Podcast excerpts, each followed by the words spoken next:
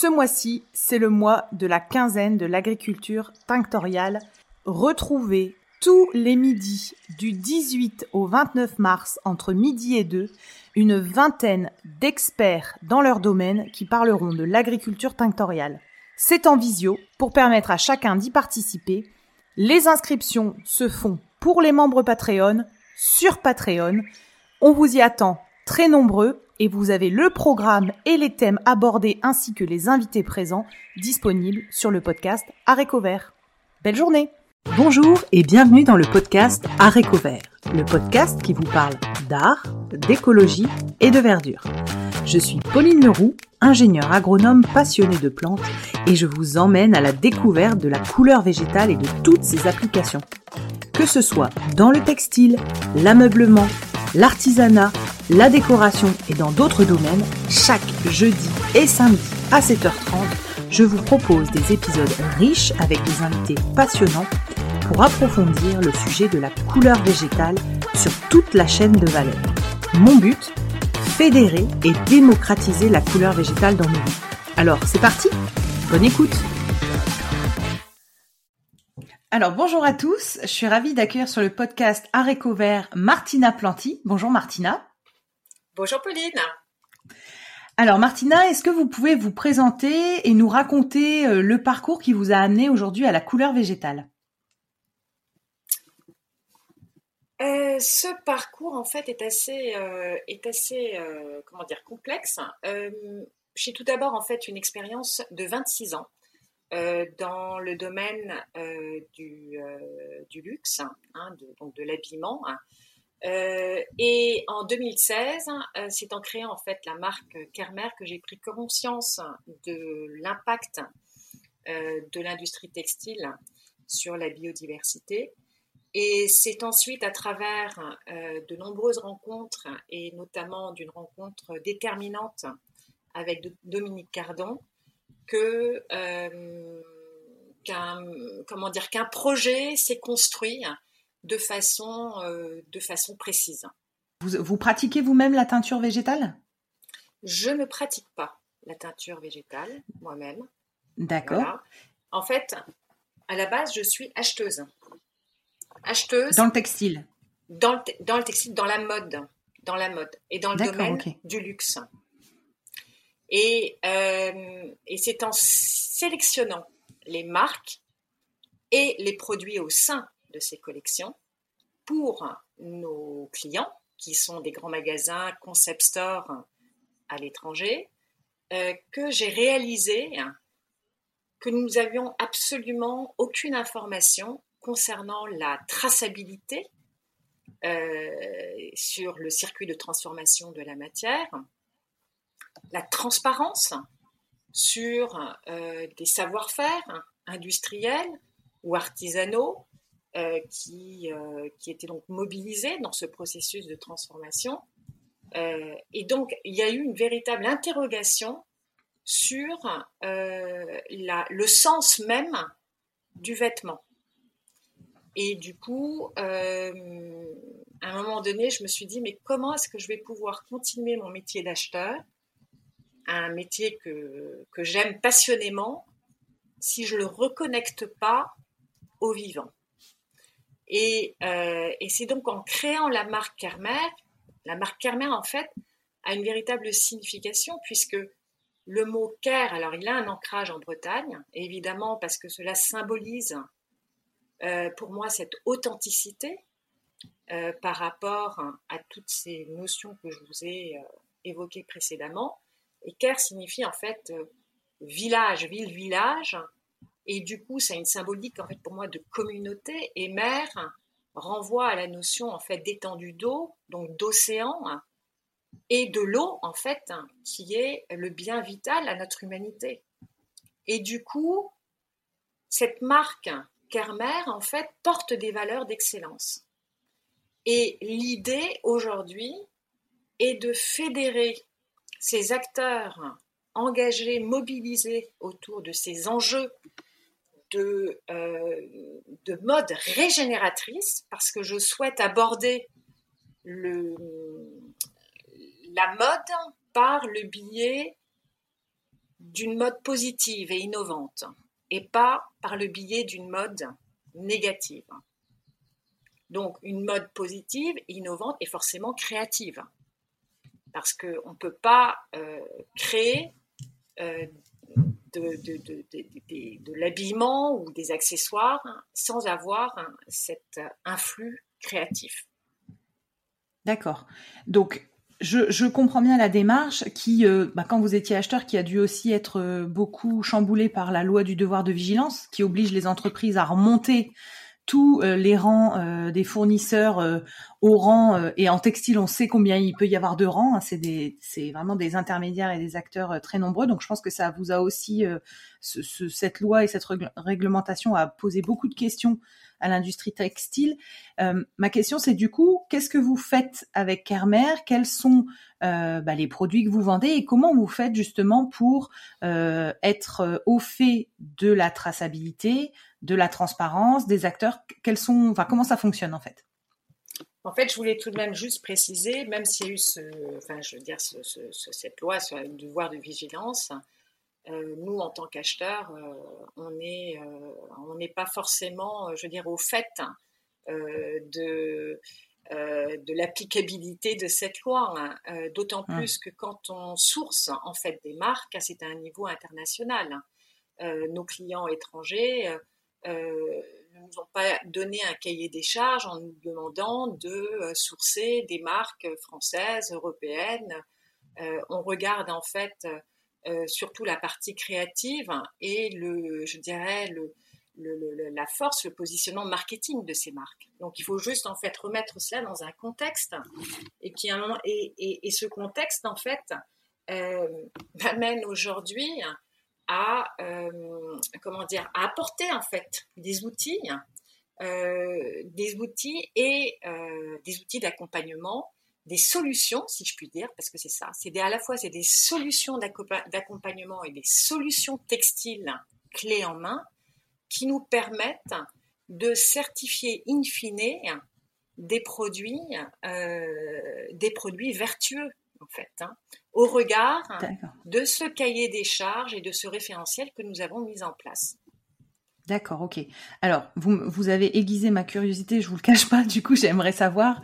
Euh, donc, est-ce que vous pouvez présenter du coup votre marque euh, euh, textile et ensuite on arrivera sur les outils d'accompagnement, les solutions, etc., qui m'intéressent très particulièrement parce que moi, dans le domaine de l'alimentaire, j'ai travaillé là-dessus sur la traçabilité, les solutions. Donc, je suis, voilà, j'essaye de, de, garder mon, mon impatience.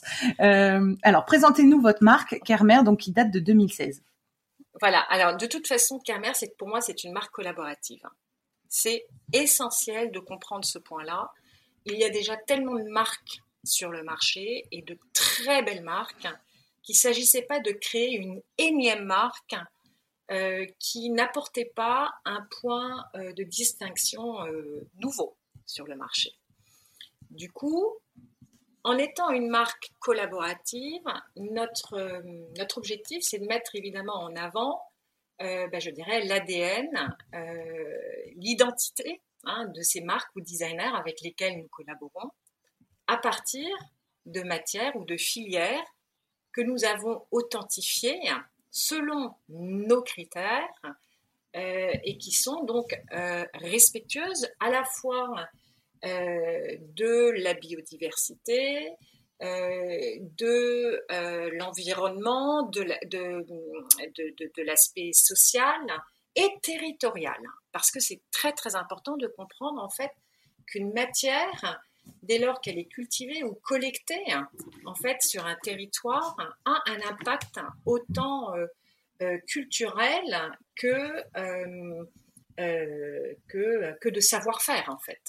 Euh, sur le territoire. Et donc, nous sommes partis dans cette, je suis partie dans cette réflexion de quelles sont les matières en fait les plus vertueuses, avec une application la plus vertueuse dans le textile, évidemment un peu sous l'angle de l'excellence, parce que, voilà, euh, je veux dire, et où on, où on entre aussi dans une remise en question des paradigmes de consommation et de production hein, usuels et, euh, et je suis, en fait, c'était euh, dans les années 2000,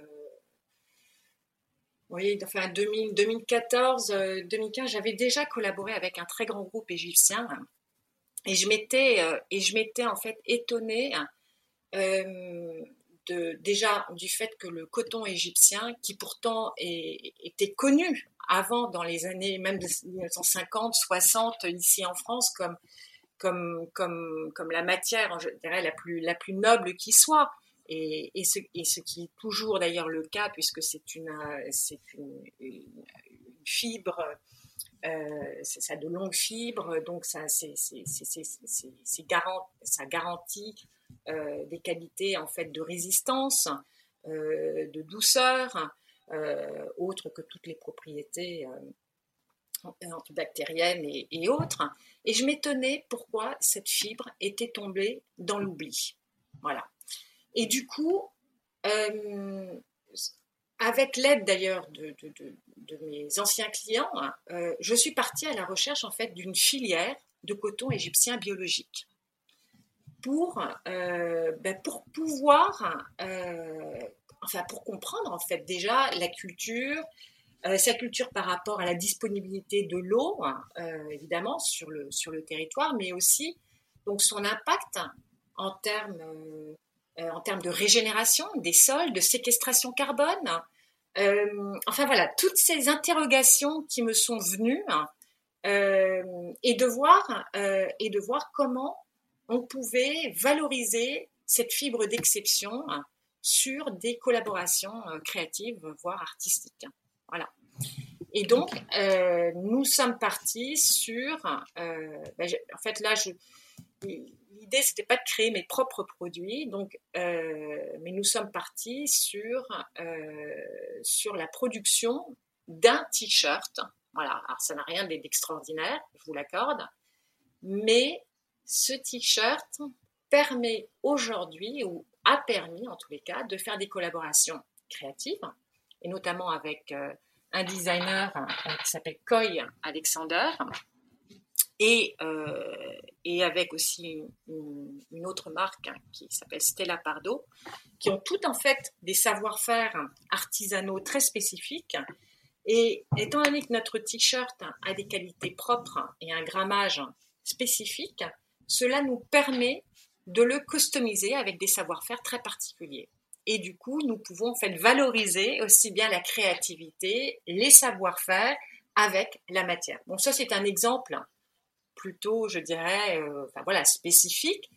Euh, mais on est allé encore plus loin en fait dans la démarche, puisque ce t-shirt ensuite, euh, nous l'avons fait teindre en teinture naturelle et notamment avec par, par David Santandreux, hein, qui a une maîtrise d'un savoir-faire en matière de, teinture naturelle à partir de l'indigo et notamment d'un indigo biologique parce que ça c'est extrêmement important et où il y a la traçabilité également assurée sur sur la culture de cette fibre.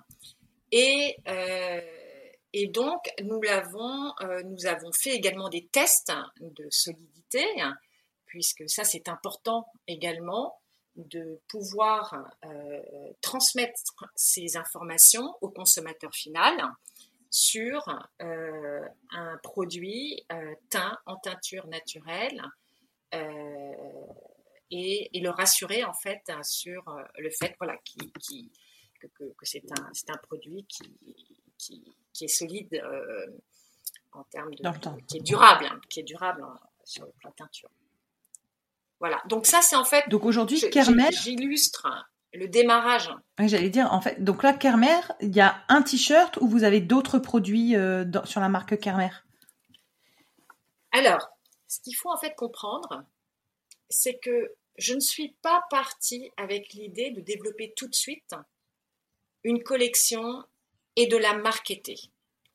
L'idée, en fait, c'était de commencer par l'identification d'une filière d'excellence de textile écologique selon des critères, selon un cahier des charges que j'avais en fait modélisé mais pas euh, concept, enfin pas conceptualisé dans une forme finale de, de référentiel. Et c'est en répondant à un appel à projet de la région Bretagne, fin 2020, que je suis véritablement partie dans une dynamique de recherche et d'expérimentation par rapport à l'élaboration d'un référentiel final qui nous permet aujourd'hui de qualifier une filière d'excellence de textile, mais pas que incluant le, coton égyptien biologique, hein, euh, incluant également d'autres fibres, puisque nous avons, euh, nous, avons après euh, développé aussi une filière sur la laine mérinos d'Arles avec deux acteurs, la, filature du parc et, et Brin de Vian Tyran. Donc ça, ça a été en fait une expérimentation que nous avons menée sur des textiles euh, et également euh, sur de la teinture. Voilà. Et, là, je pourrais vous, vous expliquer, mais c'est un, c'est un projet, euh, c'est un projet qui, qui, qui, est devenu très systémique en fait. c'est ça qu'il faut comprendre. D'accord, je comprends. Alors moi, euh, pour euh, pour avoir vécu beaucoup ça euh, en dans le milieu alimentaire, hein, les filières responsables du champ à la fourchette, etc., de trouver à chaque étape, comme vous parliez, de l'excellence et la mise en place de cahiers des charges ou de référentiels. Ma question, c'est pour moi, un cahier des charges ou un référentiel est solide quand il est vérifié par un tiers de confiance. Absolument. Euh, et donc, je voulais euh, vous poser la question, Martina, pour que en fait, pour me convaincre, entre guillemets, si euh, je me mettais dans la place d'un consommateur, moi, pour me convaincre, il faut un tiers de confiance qui vienne vérifier vos critères. Et donc, du coup, je voulais vous poser la question qui est votre tiers de confiance pour euh, ne serait-ce que vérifier la qualité, l'aspect biologique sur toute la sur toute la filière, les résistances couleurs. En fait, qu'est-ce que vous mettez en place qui garantit ce ce cahier des charges ou ce référentiel? Absolument. Alors, en fait, c'est la conjugaison de plusieurs expertises indépendantes. Nous avons en fait créé euh, un collectif qui est constitué par euh, bah, plusieurs euh, compétences et spécialités indépendantes. à commencer, alors, sur l'histoire du cahier des charges, Dominique Cardon a apporté toute sa connaissance, enfin, je dirais toute, c'est très relatif parce que c'est un puits de science, Dominique Cardon, mais en tous les cas, a apporté des éclairages, euh, des éclairages extrêmement intéressants par rapport, euh, bah, par rapport déjà au fait que la teinture naturelle, la teinture naturelle tient, la teinture naturelle peut se décliné également à, une échelle de manufacture et à une échelle industrielle. Euh, cela a été prouvé en fait par le passé et, euh, et, déjà dans ce domaine, Dominique a apporté cet éclairage extrêmement important et également a, euh, pendant ces, trois, ces trois dernières années, m'a mise en relation avec les artisans teinturiers euh, qui, qui répondait en fait à ce cahier des charges que nous avons mis en place. Donc ça, c'était une première chose.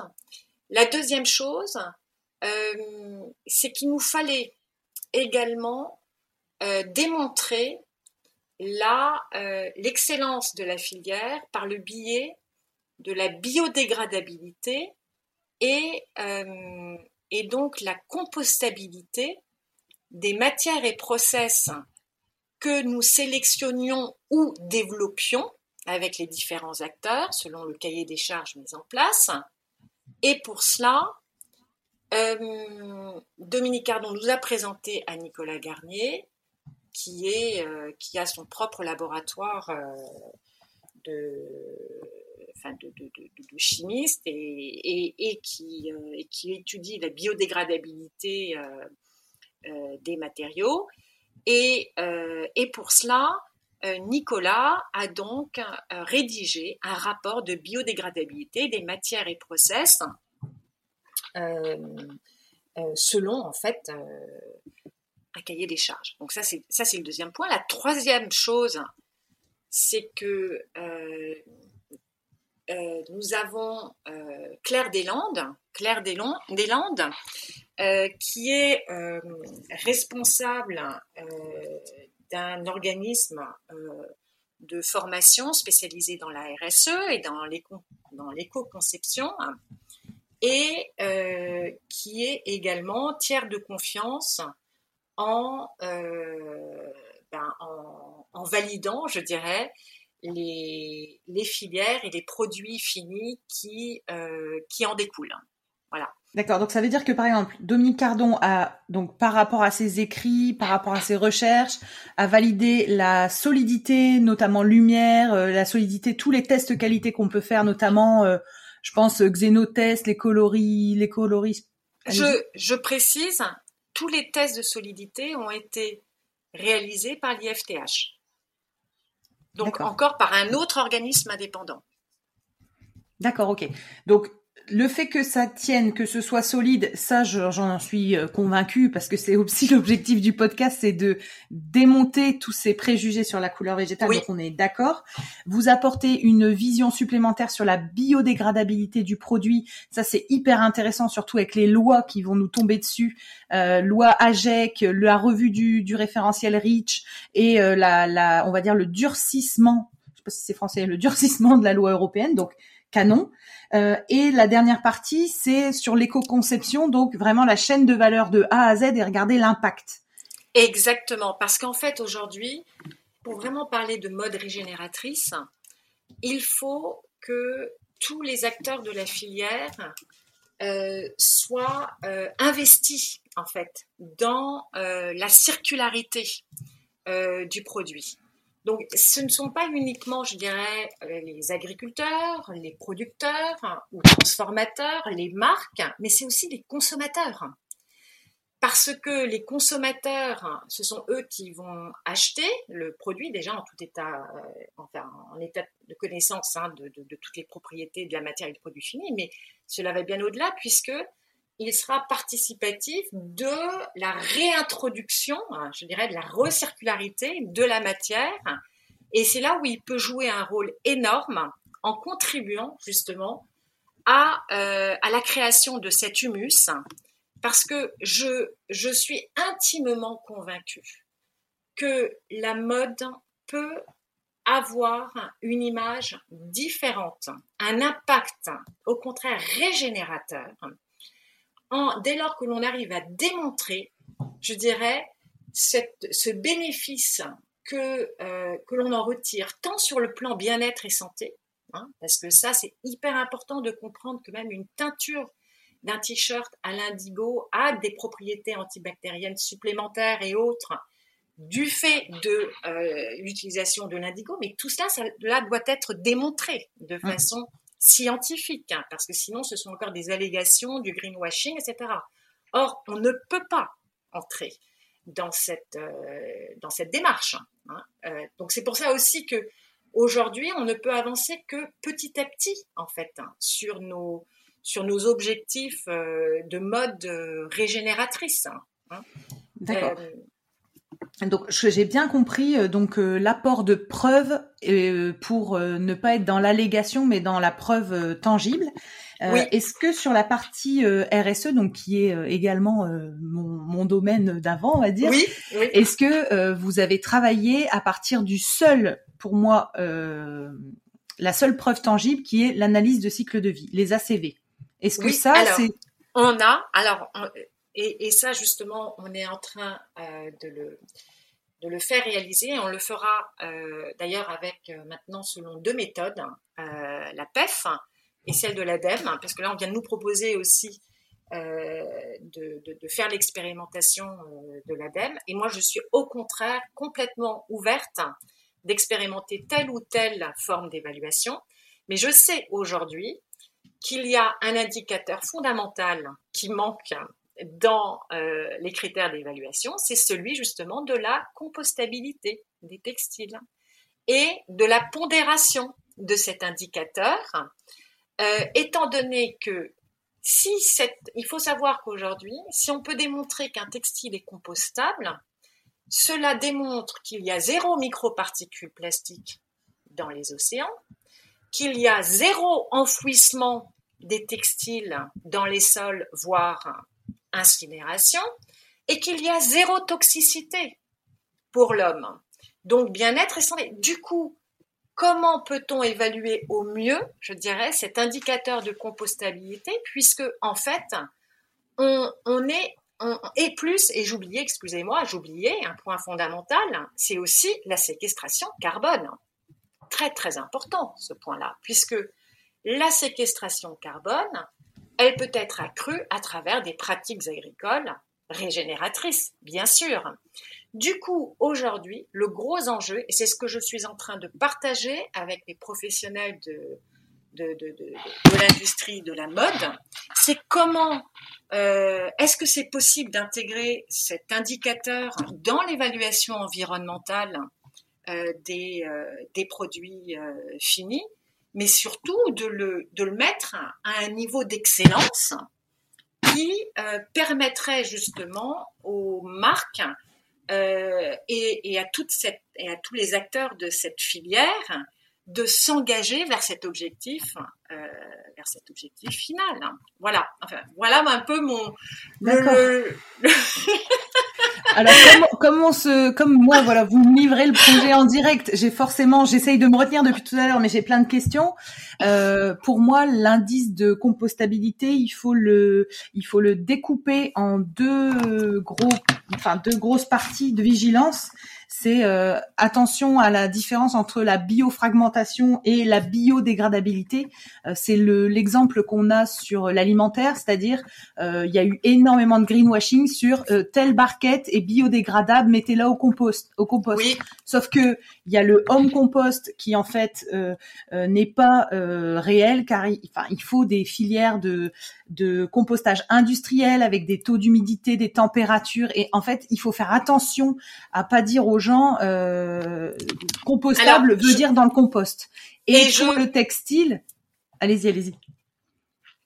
Ah non non non mais mais, mais je rejoins parfaitement euh, votre euh, votre enfin votre commentaire euh, et c'est la raison pour laquelle j'ai oublié, et, et, c'est là où je spécifie. Euh, Aujourd'hui, on est en train de monter un bureau d'études avec euh, l'infini. Alors l'infini, ce sont, c'est ce nouveau projet de relocalisation de filature de lin en Bretagne. Je ne sais pas si vous en avez entendu parler. Si, si, j'en ai entendu parler. Qui, qui, est porté, voilà, qui est porté par Xavier Xavier Denis et Tim Muller. Et, euh, et, en fait, nous collaborons justement sur, la, sur, euh, sur ce bureau d'études, sur les activités de ce bureau d'études. Et, et, évidemment, la, qualification des conditions de compostabilité du textile est un véritable sujet. Et nous avons déjà rencontré des spécialistes qui pourraient justement euh, aider euh, à cette euh, à cette mise en pratique de cette compostabilité dans des dans ces conditions qualifiées. Mais pour cela, il faut aussi avoir un site pour voilà pour pouvoir expérimenter et puis après disséminer.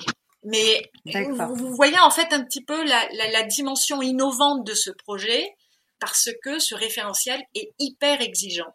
Il est hyper exigeant. Voilà. En fait, pour moi, votre projet, c'est la volonté d'assembler toutes les bonnes pratiques qu'on a pu essayer de mettre sur l'alimentaire. C'est-à-dire, euh, il y, a, plein de sujets sur l'alimentaire, euh, euh, de traçabilité, de transparence, de filière responsable, de, de, compostabilité. Tout, ça, je le retrouve en fait dans un, projet textile. Et pour moi, c'est c'est nouveau. Moi, j'ai vraiment l'impression qu'il y a un parallèle entre euh, tout ce qui a pu être fait dans la filière euh, agroalimentaire, on va dire, euh, le meilleur, et d'essayer de l'appliquer au textile. J'avais encore une autre remarque par rapport à la à la compostabilité, c'était notamment tout ce qui est accessoire. Donc là, vous êtes sur un t-shirt, il y a forcément une étiquette, il y a forcément d'autres et donc ça aussi, c'est envisagé de d'avoir des matières complètement. En gros, quand le t-shirt sera décomposé, il restera pas l'étiquette, quoi. Oui, ah ben complètement. Et d'ailleurs, il a fallu, euh, on, on, a, vous savez, en fait, c'est vraiment une, une, histoire de work in progress parce que même notre, comment dire, notre partenaire égyptien qui est extrêmement engagé euh, et qui, euh, enfin voilà, qui, qui, est dans l'agriculture régénératrice et qui a également, si vous voulez, ces, ces, de, tissage et de, confection. quand on a réalisé nos premiers t-shirts, on s'est aperçu qu'il y avait un fil en polyester. Et ça, c'était en 2019, 2018. Et du coup, euh, et euh, comment, comment est-ce qu'on s'en est aperçu? C'est euh, en le teignant. C'est David qui m'a dit, mais attends, le fil là, il est, il est pas en coton. Alors, il a fallu en fait de nouveau, il a fallu déconstruire et dire ben non, nous on souhaite avoir un et encore là on peut pas, mais que du coton. Évidemment, euh, euh, là, on n'a pas non plus une certaine, là pour le coup si le fil en coton il est biologique ou pas, d'accord, parce que ça c'est encore euh, un, autre enjeu. sujet. Un autre sujet, mais voilà, mais on avance petit à petit. Hein. Euh, mais c'est là où, voilà il faut comprendre qu'on a tellement, on investi, j'ai investi tellement dans ce projet parce que je souhaite mettre en avant des produits finis exemplaires et, euh, qui renvoient une image positive euh, d'une mode régénératrice que euh, on, on, a à chaque fois gérer comme ça des, petits détails, mais qui ont en fait une, une importance énorme sur la fin de vie du produit que euh, nous envisageons au niveau de sa compostabilité. Euh, donc voilà, donc c'est juste pour que pour, pour que l'on comprenne en fait euh, toutes ces toutes ces difficultés et pour revenir ou pour répondre plutôt à votre question d'accessoires. Aujourd'hui, euh, on est en train de développer avec euh, le studio euh, NME Design, NME Studio, on est en train de, elles sont en train de développer des textiles avec des textiles en lin. Alors à base de lin normand euh, et qui et qui et, qui seront en fait euh, filés et tissés en Alsace euh, par le groupe Emmanuel Lang Velcorex. et du coup, ces textiles, nous les destinons à un usage plutôt pour un usage d'accessoires, voire cela peut être aussi habillement, euh, euh, habillement veste. Mais, euh, mais voilà. Mais et, et là, on est dans un textile créatif et potentiellement aussi compostable. Donc, on s'adresse plutôt au luxe. Voilà, ça il faut le comprendre hein, parce que vu le vu le, le, le oui, oui, vu le travail, le prix, le travail et le et le prix et et, et, et ce que nous sommes également en train de voir, c'est l'inclusion de, de, teintures végétales dans ce textile. Voilà. Donc, euh, donc voilà. Et, ça, si tout va bien, on pourra vous présenter ces, ces textiles début juillet. D'accord. Là, juillet 2023. Oui, début juillet 2023. Bon, j'avais d'autres questions, mais je pense qu'on le fera en off. Des trucs hyper précis, mais c'est le métier d'avant qui me rattrape. Hein, donc euh, des alertes sur certains sujets, mais on en parlera à, côté. Euh, je voulais euh, mettre en avant donc vos partenaires. Vous en avez cité pas mal. Donc vous voulez être une marque collective, collaboratrice, etc. Est-ce qu'il y a des partenaires que vous n'avez pas cités que vous aimeriez bah, citer pour pour expliquer un peu à quel moment ils interviennent dans, dans le projet? Oui, alors je, je, voulais préciser, en fait, on est donc une, marque euh, oui, une marque collaborative avec accompagnée en fait de ce label de sélection d'excellence de textile. Je pense que c'est très très important en fait d'associer la créativité à à des matières qui sont authentifiées, je dirais, par ben voilà, par par le collectif et c'est très très important cette cette, cette notion. Et votre label d'excellence, est-ce qu'il est, euh, transparent, c'est-à-dire il est euh, disponible sur un site internet, il est consultable? Alors, euh, nous allons, nous allons en fait partager. Bah, déjà, oui, Kermer a un site hein, déjà depuis depuis 2019, mais nous allons en fait partager nos premières expériences de certification en septembre, septembre 2023 sur euh, des, produits hein, euh, de, euh, bah, du studio NME, hein, de NME Studio, à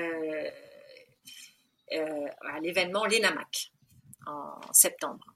Donc oui, donc là, effectivement, concrètement, on pourra comprendre en quoi consiste cette certification, puisque l'on vise la transmission justement de toute de tous ces bénéfices euh, de cette mode régénératrice et euh, de la valorisation des acteurs euh, ayant contribué à la création de ce produit fini auprès du consommateur. Voilà. C'est là pour le coup, ça c'est très très important. On est vraiment dans de la transmission. D'accord. Donc du coup, le label d'excellence a une vocation d'adaptabilité et potentiellement peut être utilisé ou en tout cas peut-être disponible pour d'autres marques qui voudraient faire euh, de l'excellence.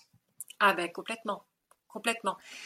Du coup, ma question qui arrive après, en toute logique, c'est s'il y a un label d'excellence, un cahier des charges qui est vérifié par des tiers avec des, preuves tangibles, euh, vient la question euh, naturellement du, du label type EcoCert, etc., etc., etc. Est-ce que c'est quelque chose que vous avez envisagé? Alors vous êtes la deuxième à me poser cette question. bon, tout est envisageable, mais il faut pas oublier, faut pas oublier que nous, en fait, dans notre vision des choses, nous, nous, nous intégrons les labels existants. Nous n'allons pas en fait nous mettre en compétition avec ces, avec ces labels qui apportent euh, des certifications sur la production, etc. Par exemple, le coton égyptien euh, biologique euh, il est certifié Déméter, qui pour moi est vraiment, euh, enfin voilà, l'excellence au niveau de l'agriculture régénératrice, hein, euh, et GOTS. Et prochainement, ça va être même la dernière version de GOTS, qui est 7.0. On vient de me la, on vient de me l'apprendre. Ah. Qui et qui démontrera que le textile est compostable en plus. Donc, je veux dire, là, c'est tout nouveau. Hein. Je viens de, je viens de l'apprendre euh, hier. D'accord. Donc, euh, moi, je pense qu'en fait, c'est plus euh, l'approche aujourd'hui. Moi, j'ai une véritable interrogation. Comment, aujourd'hui, on peut au mieux, je dirais, avancer sur peut-être un, nouveau, un, un, nouvel écosystème? Peut-être gérer aussi euh, euh, un, nouvel écosystème. En tous les cas, nous, on est déjà en train d'apporter un nouveau modèle économique, ça c'est évident. Hein. Euh, mais après, à voir si ça peut pas évoluer vers, vers d'autres oui, vers, vers, d'autres structures ou autres. En tous les cas, aujourd'hui, c'est porté par ma société, mais, mais voilà. En fait, ma question derrière le label, il y a, deux points pour moi. C'est que aujourd'hui, il y a, comme en alimentaire, beaucoup trop de labels euh, différents qui couvrent une partie spécifique d'un projet. Et en fait, vous, votre projet, il se veut, comme je le disais tout à l'heure, euh, quasiment vertueux et excellent sur euh, tous les aspects. Donc c'est pour ça que vous englobez tous ces labels. mais ma question, qui est euh, pas anodine, c'est en gros, est-ce que euh, demain, si on vise l'excellence, est-ce que au lieu d'avoir des, euh, des labels spécifiques à un critère, on n'aurait pas un label d'excellence textile conforme à tous les critères qui obligeraient tous les industriels, toutes les marques, etc., à aller directement, euh, au lieu d'avancer d'une goutte d'eau, vu l'urgence euh, qu'on est en train de vivre, d'avancer euh, à pas, à grands pas en fait? Ah ben, moi je suis tout à fait de, cet avis-là. donc au contraire, hein, je, je, je, je, suis prête. Hein, je, je, suis prête à ce que l'on avance tous ensemble. Euh, voilà, donc euh, que l'on. Mais en fait, je, je vous cache pas euh, que je suis euh, déjà avec cette vision des choses quand j'ai démarré, démarré en 2000, 2017.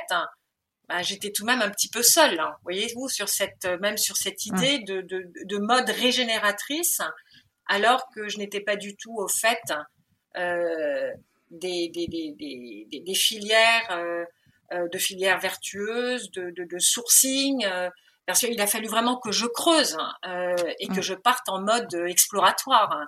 Euh, mais je suis tellement engagée, euh, tellement convaincue que c'est possible, et je le vois maintenant. Ça y est, c'est possible avec ces filières qui ont été mises en place, et, et, aussi avec la volonté des acteurs derrière à atteindre ces objectifs.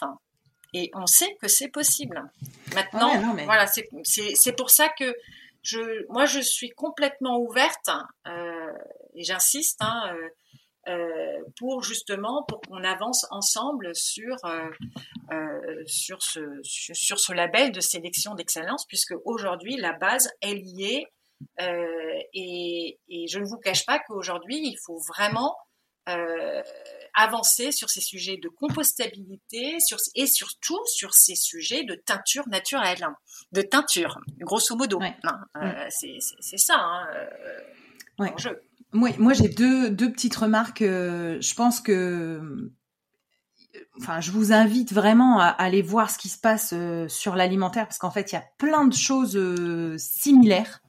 Et, et un autre truc, c'est que je suis ravie parce que euh, oui, j'entends, euh, j'entends que vous vous appuyez avec voilà les ACV, euh, que vous allez vers la, couleur végétale, etc. Et en fait, ça, l'important, c'est qu'on connaît le prix d'une analyse de cycle de vie aujourd'hui. Et en fait, je pense que la personne qui les rendra disponibles en mode vraiment collaboratif et bénéfique à tout le monde, ça sera vraiment super bien perçu parce que là, tout le monde avance des hypothèses mais euh, seule une ACV peut, enfin aujourd'hui c'est le, enfin c'est la, la, chose la plus tangible qui montre la réduction d'impact sur l'environnement. Donc voilà, moi ma, mon, mon attente, donc j'ai entendu toutes vos dates et je trouve ça génial parce que c'est demain, juillet 2023, présentation des produits, septembre à l'ENAMAC, euh, le, le partage de, du, du référentiel, etc. C'est, c'est canon. Et c'est vrai que si, euh, je ne sais pas quel acteur va rapidement euh, mettre une analyse de cycle de vie sur la couleur végétale, en tout cas en teinture, et montrer la réduction d'impact, mais je pense que cette personne-là fera du bien euh, à la teinture végétale et va motiver les troupes, quoi. Ça, c'est clair. Mais euh, oui, oui, oui, mais, mais en fait, euh, je vais vous dire, moi, je, je, je sais pas en fait quels seront les résultats parce qu'on verra bien, hein, puisque nous allons en fait les faire sur déjà sur les produits, les produits que bah, que nous avons co-créés avec d'autres designers, mais mais très honnêtement. Euh, voilà, je, n'ai pas vraiment d'idée si ce sera en faveur de cette filière d'excellence dont on parle, puisque déjà euh, il y a des biais dans cette évaluation euh, environnementale, puisque parfois les fibres recyclées sont mieux évaluées que les fibres naturelles, alors que les fibres recyclées euh, ont un impact, mais réel, sur la biodiversité avec le relargage des microplastiques. Du coup, euh, il faut, en fait, aujourd'hui, je pense qu'on n'a pas les, enfin, les réponses dans les ACV actuels, mais je me prête à cet exercice parce que c'est une nécessité. Comme vous êtes précurseur dans un domaine innovant, il va falloir faire des ACV au sein d'ACV. C'est-à-dire, va falloir vérifier chaque critère avec les nouvelles entrées scientifiques que vous avez. Et en fait, c'est exactement nous ce qu'on a, enfin, ce que moi, les projets que j'accompagnais en alimentaire sur des innovateurs, enfin, des innovateurs, des précurseurs, des pionniers qui sont obligés de retravailler les modèles parce que les modèles actuels ne sont pas euh, aussi avancés que bah, le projet que vous êtes en train de proposer. Donc, euh, bah oui, il y a du, il y a énormément de boulot. Bon alors du coup, Martina, je, j'aménage un peu l'interview parce que on a passé du temps, mais c'était extrêmement intéressant. Enfin moi, ça me, ça me, ça me passionne parce que c'est exactement les sujets que je traitais quand j'étais euh, donc sur l'offre responsable avant. Donc euh, passionné, passionné et passionnant. Euh, je voulais voir avec vous qui sont les personnes qui vous ont inspiré et les sources d'inspiration pour ce projet? Ah ben, d'abord Dominique Cardon. Dominique Cardon euh, m'a vraiment, euh, euh, m'a vraiment formée. Elle, elle, est vraiment une personne extrêmement inspirante. déjà, en fait, ses, ses, connaissances sur le sujet sont, sont incroyables. et oui, et c'est vraiment une, une. En fait, je souhaite sincèrement que Dominique, le travail de Dominique, soit plus largement diffusé hein, euh, au, monde. Euh, au monde créatif. Alors c'est déjà ce qu'elle fait grâce euh, à, ses, à ses éditions de Cahiers des couleurs. et je pense que ça, ça, va prendre de plus en plus d'importance hein, dans le milieu, dans le milieu euh, des écoles. Euh, maintenant, je pense aussi que ces cahiers peuvent être des sources d'inspiration euh, pour des industriels. Et, voilà, donc déjà, Dominique Cardon, c'est quelqu'un pour, enfin, vraiment, j'ai une profonde admiration et aussi reconnaissance pour euh, bah voilà pour tout ce qu'elle m'a tout ce qu'elle m'a enseigné en fait. Euh, donc ça c'est une ça c'est une chose. Et puis euh,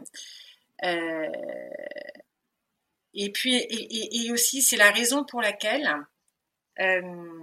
aujourd'hui j'ai vraiment poussé pour que il y ait ce projet de, symposium, de, de, congrès international de la teinture naturelle, qui, euh, qui, qui, qui, qui, devrait en fait euh, voir le jour l'année prochaine et, et, qui devrait avoir en fait pour mission principale de, de, rassembler, de mettre en valeur tout le travail scientifique, euh, mais pas que, hein, euh, les, progrès aussi réalisés par les industriels en matière de coloration naturelle, euh, que ce soit sur la production des, colorants, sur la mise au point de nouveaux protocoles. on voit que certains pays sont plus avancés en fait hein, que d'autres, et, et, je pense que c'est absolument une nécessité d'avoir ce type de rendez-vous.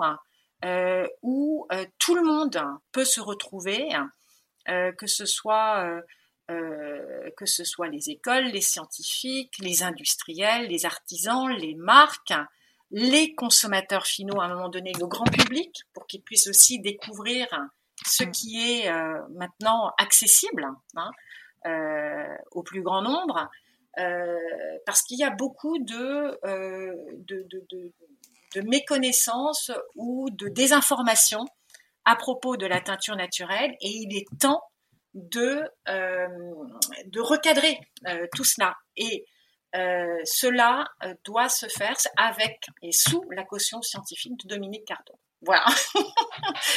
donc ça, c'est un projet. Voilà. Donc ça, c'est un projet qui, voilà, qui, qui me tient à cœur et qui ne peut être soutenu que par des acteurs, alors notamment un des, un des acteurs avec lequel je collabore euh, ben, en Bretagne sur ce bureau d'études, parce qu'en fait, ce projet-là sera porté par le bureau d'études de l'infini. Mhm. Donc, ça, c'est très, très important. Et euh, parmi les organisateurs, euh, nous pourrons compter aussi sur Anne de la Sayette, donc du CRIT horticole, qui euh, est aussi sur, euh, sur d'autres acteurs comme Michel Garcia et, et, Sandrine Rosé parmi en fait les organisateurs de ce, de ce congrès. Super, génial. Bon, bah, nickel. Euh, une avant-dernière question, euh, Martina. Est-ce que vous auriez des livres à nous recommander, euh, à moi et aux auditeurs, qui peuvent aider à ce cheminement ou aider à creuser des sujets sur, sur justement cet impact de l'industrie textile, cette mode régénérative, etc. Eh ben, tout simplement le livre de Dominique Cardon les, 157 couleurs de Paul Gou. Enfin, pour moi, il y a, il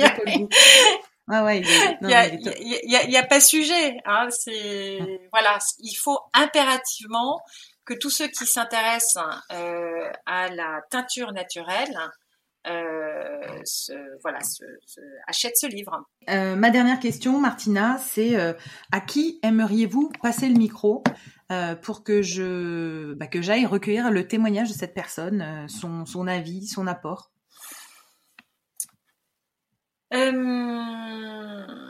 Bah, écoutez, en fait, alors en matière,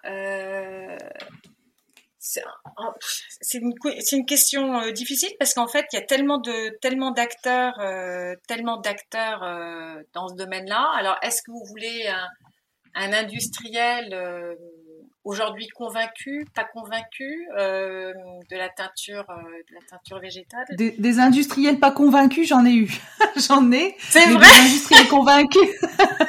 je veux bien des industriels convaincus, euh, avec plaisir. Alors des industriels convaincus, mais je sais pas par exemple si vous avez, ça pourrait être Mathieu et Bessène, par exemple, de, tissage d'autant. Euh, je sais que eux très concrètement, ils ont déjà euh, développé euh, ben, des textiles avec de la teinture naturelle et notamment des textiles teints par Julia Gazer. Donc ça, ça pourrait être intéressant que vous que vous le contactiez ou même Julia elle-même. Ça pourrait être très très intéressant puisqu'en fait nous avons sélectionné également un de ces un de leurs textiles. C'est le chanvre, euh, parce que moi, Mathieu Ebessen, je l'ai reçu, mais alors est-ce que c'est le même ou Oui, oui, oui, ben c'est le même en fait. Mais est-ce qu'il vous a parlé de la teinture végétale hein, sur son textile en fait On avec a Julia Gazer. lien à la fin, mais non, il m'a pas. Et parlé Julia, Gazer, est-ce que vous Eh ben alors, allez-y. Eh ben voilà. Julia Gazer, ok, bon, je garde eh Julia ben Gazer, c'est parti. ok, top. Bon bah nickel. Est-ce que vous avez un mot de la fin, Martina, avant qu'on ne se quitte? Ben le mot c'est merci Pauline pour l'organisation de ce podcast, voilà, et pour euh, la mise en lumière euh, de nos actions. Euh, voilà. Donc voilà, je vous en suis infiniment reconnaissante. Merci beaucoup, Pauline. merci. Je vous invite à me rejoindre sur ma page Instagram Arécovert, A-R-T-E-C-O-V-E-R-T, pour y découvrir le nom des prochains invités. Je me permets de vous rappeler que la seule manière de soutenir ce podcast est de le noter et le commenter sur la plateforme d'écoute de votre choix. C'est ainsi qu'on arrivera à faire porter la voix de ces passionnés de la couleur végétale. Merci à tous.